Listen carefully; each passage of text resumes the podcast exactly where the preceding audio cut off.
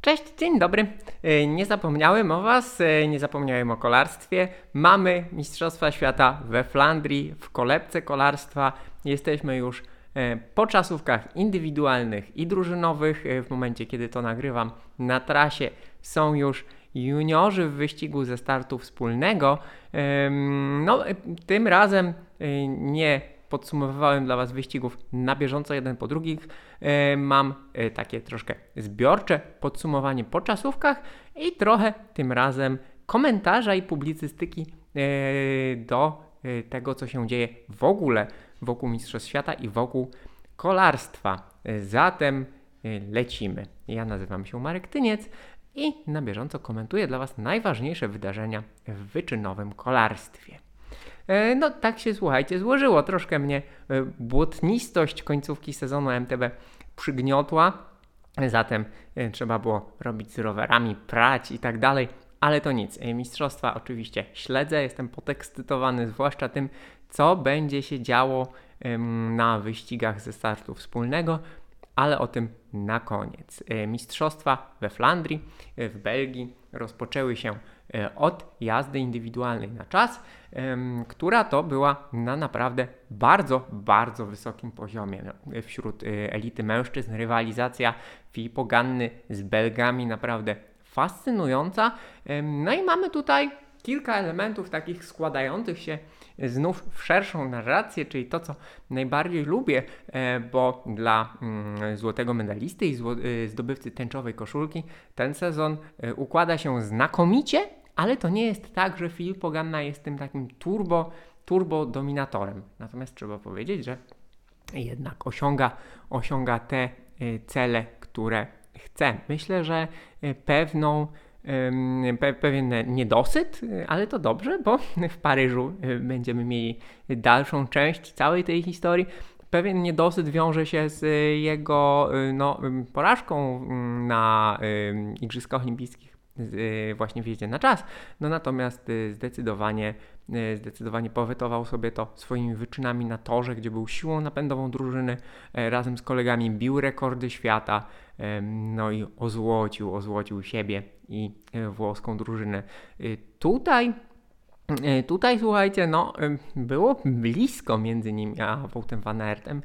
W ogóle symptomatyczne było to, że kiedy E, Ganna zbliżał się do mety, kibice pokazywali mu, belgijscy kibice pokazywali mu, żeby zwolnił, że ma, że ma zapas. No i gdyby faktycznie, gdyby faktycznie e, Ganna jakby zwracał na to uwagę albo wziął to, wziął to pod uwagę, no to mógłby przegrać, bo ta różnica między nim a, a e, Van Aertem, a Van, a Van Aertem była była nieduża. No słuchajcie, Ganna w ogóle tak, on y, był, y, y, wygrywał seryjnie czasówki, potem wiosną miał, trudno powiedzieć, to nie był spadek formy, raczej e, to była kwestia jego przygotowań do Giro d'Italia, gdzie spisał się znakomicie, e, wygrał obie próby, potem znów e, zniknął na pewien czas, poniósł tę porażkę na Igrzyskach Olimpijskich, E, gdzie odbił sobie znów na torze, no i fenomenalnie przygotował się do Mistrzostw Świata, zatem kolejny rok w tęczowej koszulce.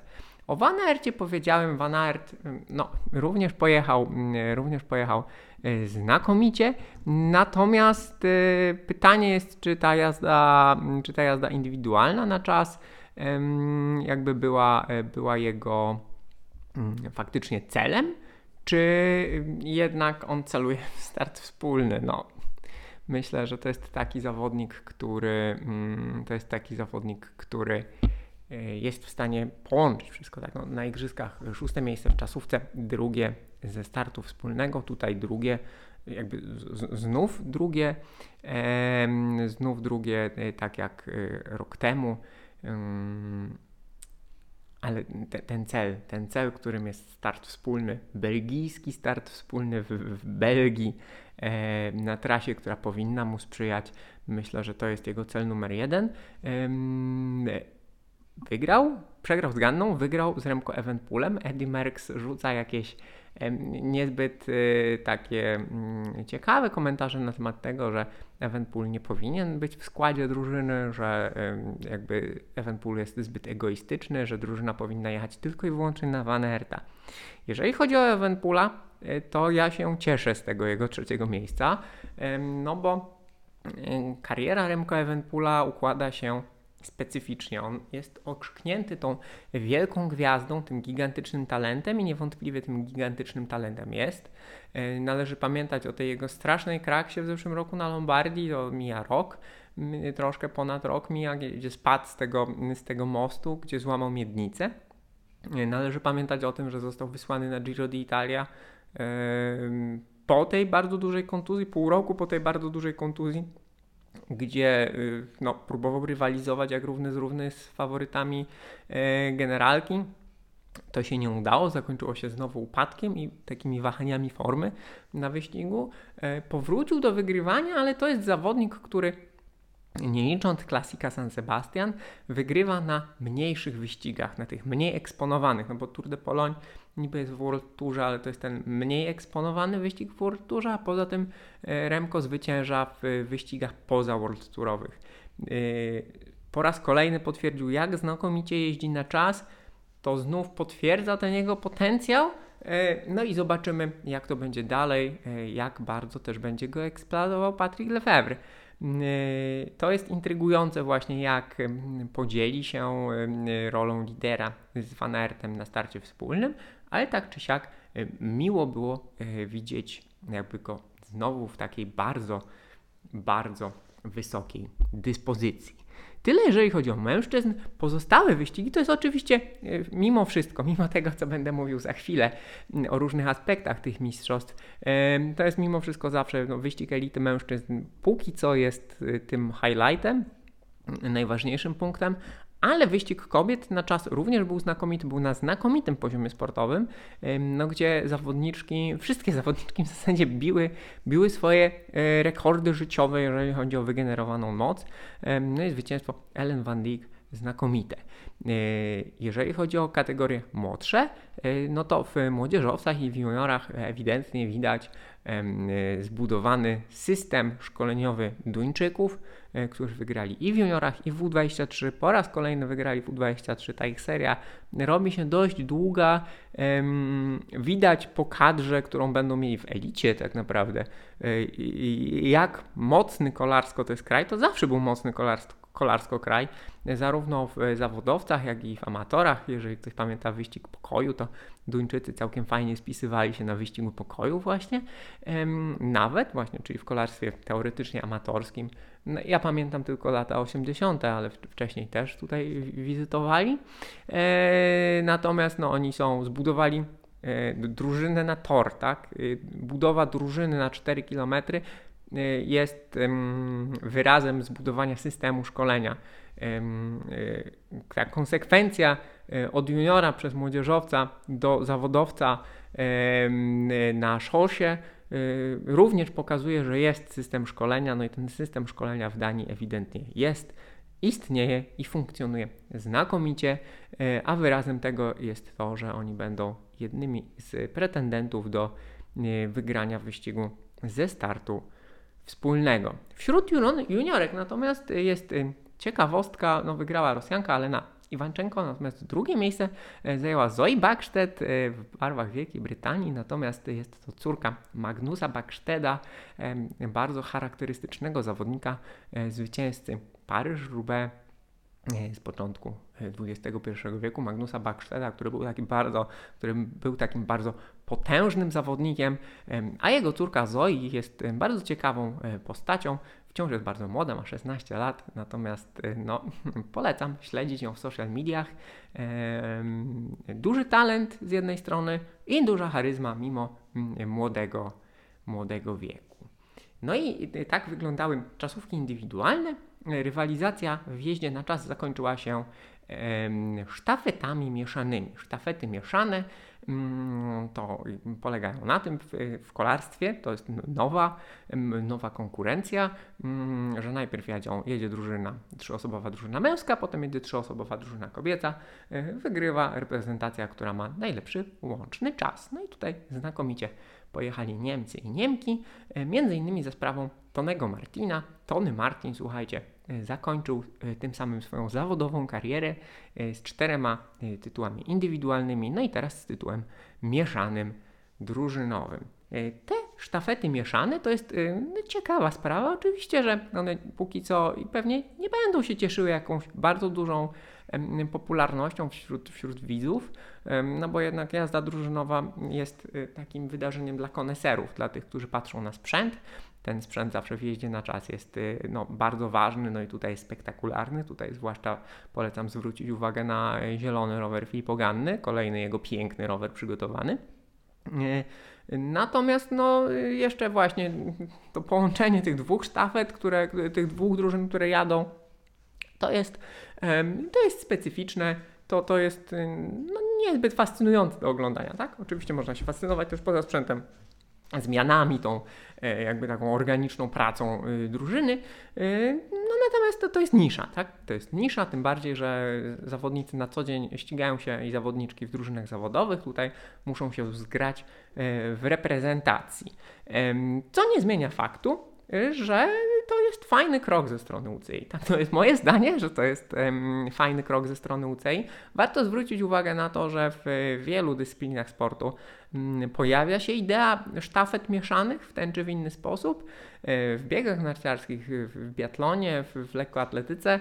Um, to jest, to jest ciekawe, bo na przykład, jeżeli właśnie mówimy o tym, kolarstwo inaczej. Kolarstwo jest o tyle, o tyle specyficzne, że tutaj właśnie ten sport y, zawodowy i to reprezentowanie drużyn, y, z którymi zawodnicy są związani bardzo mocno, no troszkę y, to zaburza w momencie, kiedy mówimy o reprezentacjach, tak? Ale tak czy inaczej, połączenie kobiet i mężczyzn pokazuje pewnego rodzaju siłę i spójność szkolenia w danym kraju jeżeli chodzi o kolarstwo. Tutaj największym wyrazem tego y, są sztafety w kolarstwie górskim, gdzie oprócz tego, że mamy kobiet i mężczyzn, mamy zawodników i zawodniczki z różnych kategorii wiekowych. W związku z tym, aby y, wygrać sztafetę w kolarstwie górskim, y, no należy mieć właśnie kompleksowy system szkolenia, co udowadniają głównie Francuzi, Szwajcarzy, od lat jakby dominujący w tej, w tej konkurencji. No i tutaj wchodzimy w element publicystyczny dzisiejszego podsumowania i komentarza, e, ponieważ sztafety mieszane to był pierwszy element, e, pierwszy moment na tych mistrzostwach, kiedy odezwali się internetowi trolle, którzy jakby komentowali, że, że to jest w ogóle bez sensu, tak? Że jak to tak, że tu kobiety z mężczyznami, że to nudne, że tu różny poziom sportowy, cała masa idiotycznych tak naprawdę komentarzy. Oczywiście tak, kolarstwo kobiece w tym momencie jest na bardzo wysokim poziomie sportowym, natomiast powiedzmy sobie szczerze i uczciwie, jakby zawodniczek, które prezentują ten najwyższy poziom sportowy, jest mniej niż mężczyzn reprezentujących najwyższy poziom sportowy. Wiąże się to z wieloma elementami, między innymi z tym, że systemowo e, kolarstwo kobiece e, było zaniedbywane i pomijane i dopiero proces jakby jego budowy następuje. Zadaniem związków kolarskich. Oczywiście w Polsce jesteśmy przyzwyczajeni do tego, że związek kolarski no, nie działa bardzo aktywnie, tak mówiąc eufemistycznie, tak. Jakby jest daleki od kreowania różnych rzeczy. Zadaniem y, federacji, związków, organizacji y, jest y, bycie aktywnym, tak? Międzynarodowo, w przypadku kolarstwa męskiego, które jest y, w miarę dobrze finansowane, oczywiście są pewne problemy, ale to nie jest istotne, ma jakąś stabilną sytuację, powiedzmy. Tutaj tej kreacji ze strony UCI za wiele nie potrzeba. Natomiast kolarstwo kobiece, które jest niedoinwestowane, niedoreprezentowane, kobiece kolarstwo potrzebuje tego wsparcia i zadaniem e, tak naprawdę Międzynarodowej Federacji.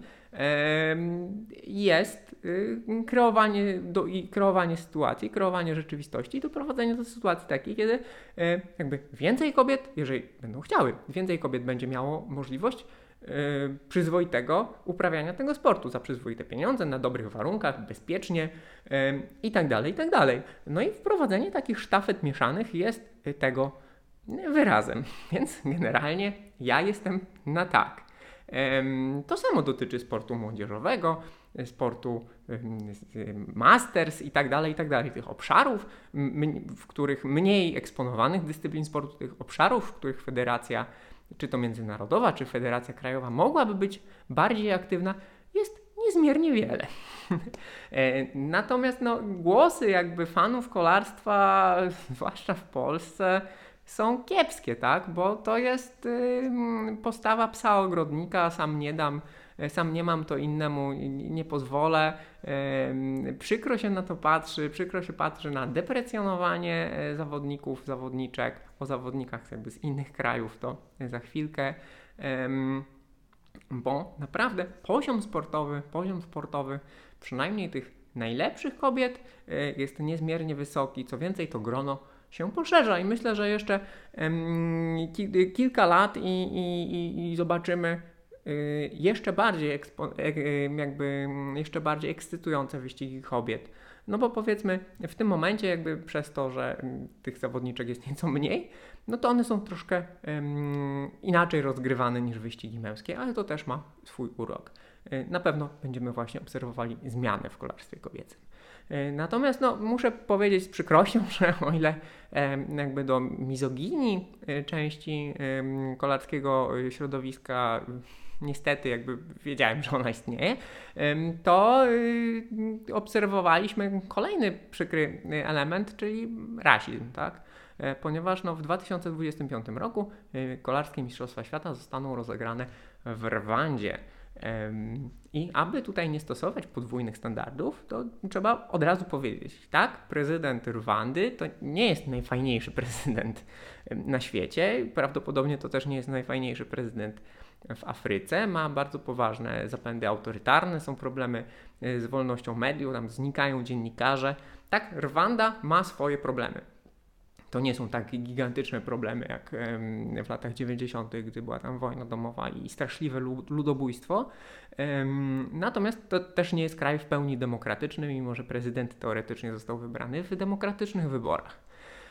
Natomiast trzeba o tym pamiętać, że kolarstwo, no, z różnych powodów te kwestie właśnie demokracji traktuje różnie. Tak? No, akceptujemy jako środowisko kolarskie fakt obecności księcia Bahrajnu, szejków z Emiratów Arabskich, jakby rządu Kazachstanu, Rosji, ale także niezbyt fajnych korporacji typu Ineos, tak?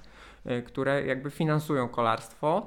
Mm, no i tak jest. Y, trzeba było dość dużego sprzeciwu środowiska międzynarodowego, żeby mistrzostwa torowe, mistrzostwa Europy nie były rozegrane na Białorusi. Do tej Białorusi, która generalnie jest strasznym krajem. Myślę, że Białoruś jest mniej demokratycznym krajem niż, niż Rwanda. E, więc to jest disclaimer, tak, który jest bardzo ważny. Natomiast e, w przypadku Rwandy, no polskim internecie i to niestety na, e, na fajnych, e, w miejscach teoretycznie, które powinny gromadzić fajną społeczność, tak? Mm, no, pojawiają się bardzo przykre komentarze, bardzo rasistowskie, z bardzo dużymi uprzedzeniami względem Afryki, względem ludzi tam mieszkających, względem sportu tamtejszego, mieszkańców, wszystkiego, tak?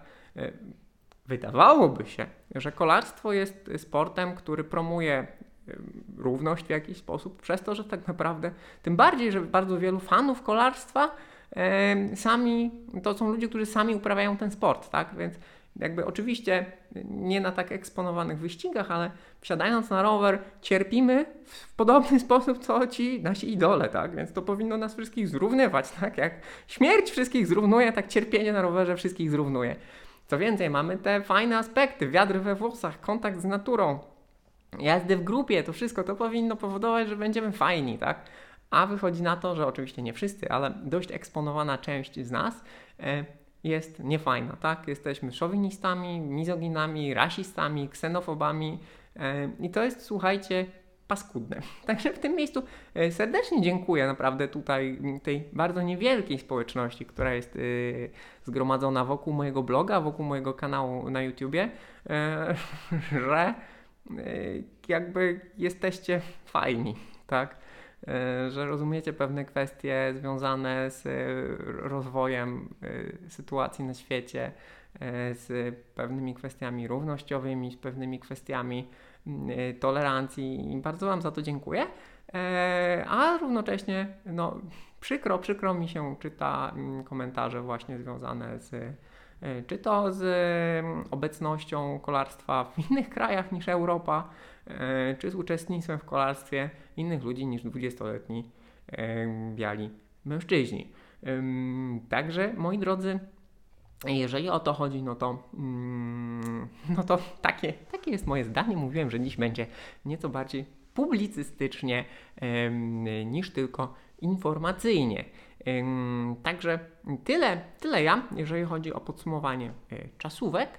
E, Dzieją się już e, Mistrzostwa Świata ze startu wspólnego. Tutaj highlightem będzie wyścig kobiet, wyścig mężczyzn. Jeżeli chodzi o szczegóły trasy, to e, zapraszam Was e, na moją drugą stronę, którą prowadzę razem z moim przyjacielem Pawłem Werońskim. Kolarstwo CC, poza, mojego, poza moim blogiem Xautyw, e, mamy Kolarstwo CC, e, gdzie jakby troszkę z, troszkę z troszkę innego punktu widzenia prezentujemy, e, prezentujemy różne materiały. E, Paweł w tym momencie właśnie jest we Flandrii e, i jeździł po trasie Mistrzostw Świata. Znajdziecie tam e, sporą galerię zdjęć e, dotyczącą tego, jak wygląda trasa e, i co tam się może wydarzyć na gorąco. Mamy też krótki podcast właśnie opowiadający o tym, e, jak mogą, ze względu na to, jak wygląda trasa, jak może wyglądać rywalizacja e, w wyścigach. Zatem, moi drodzy, tyle dość długo to trwało, no ale dużo było rzeczy do podsumowania. Widzimy i słyszymy się po wyścigach ze startu wspólnego. Dzięki wielkie, do zobaczenia, do usłyszenia, cześć.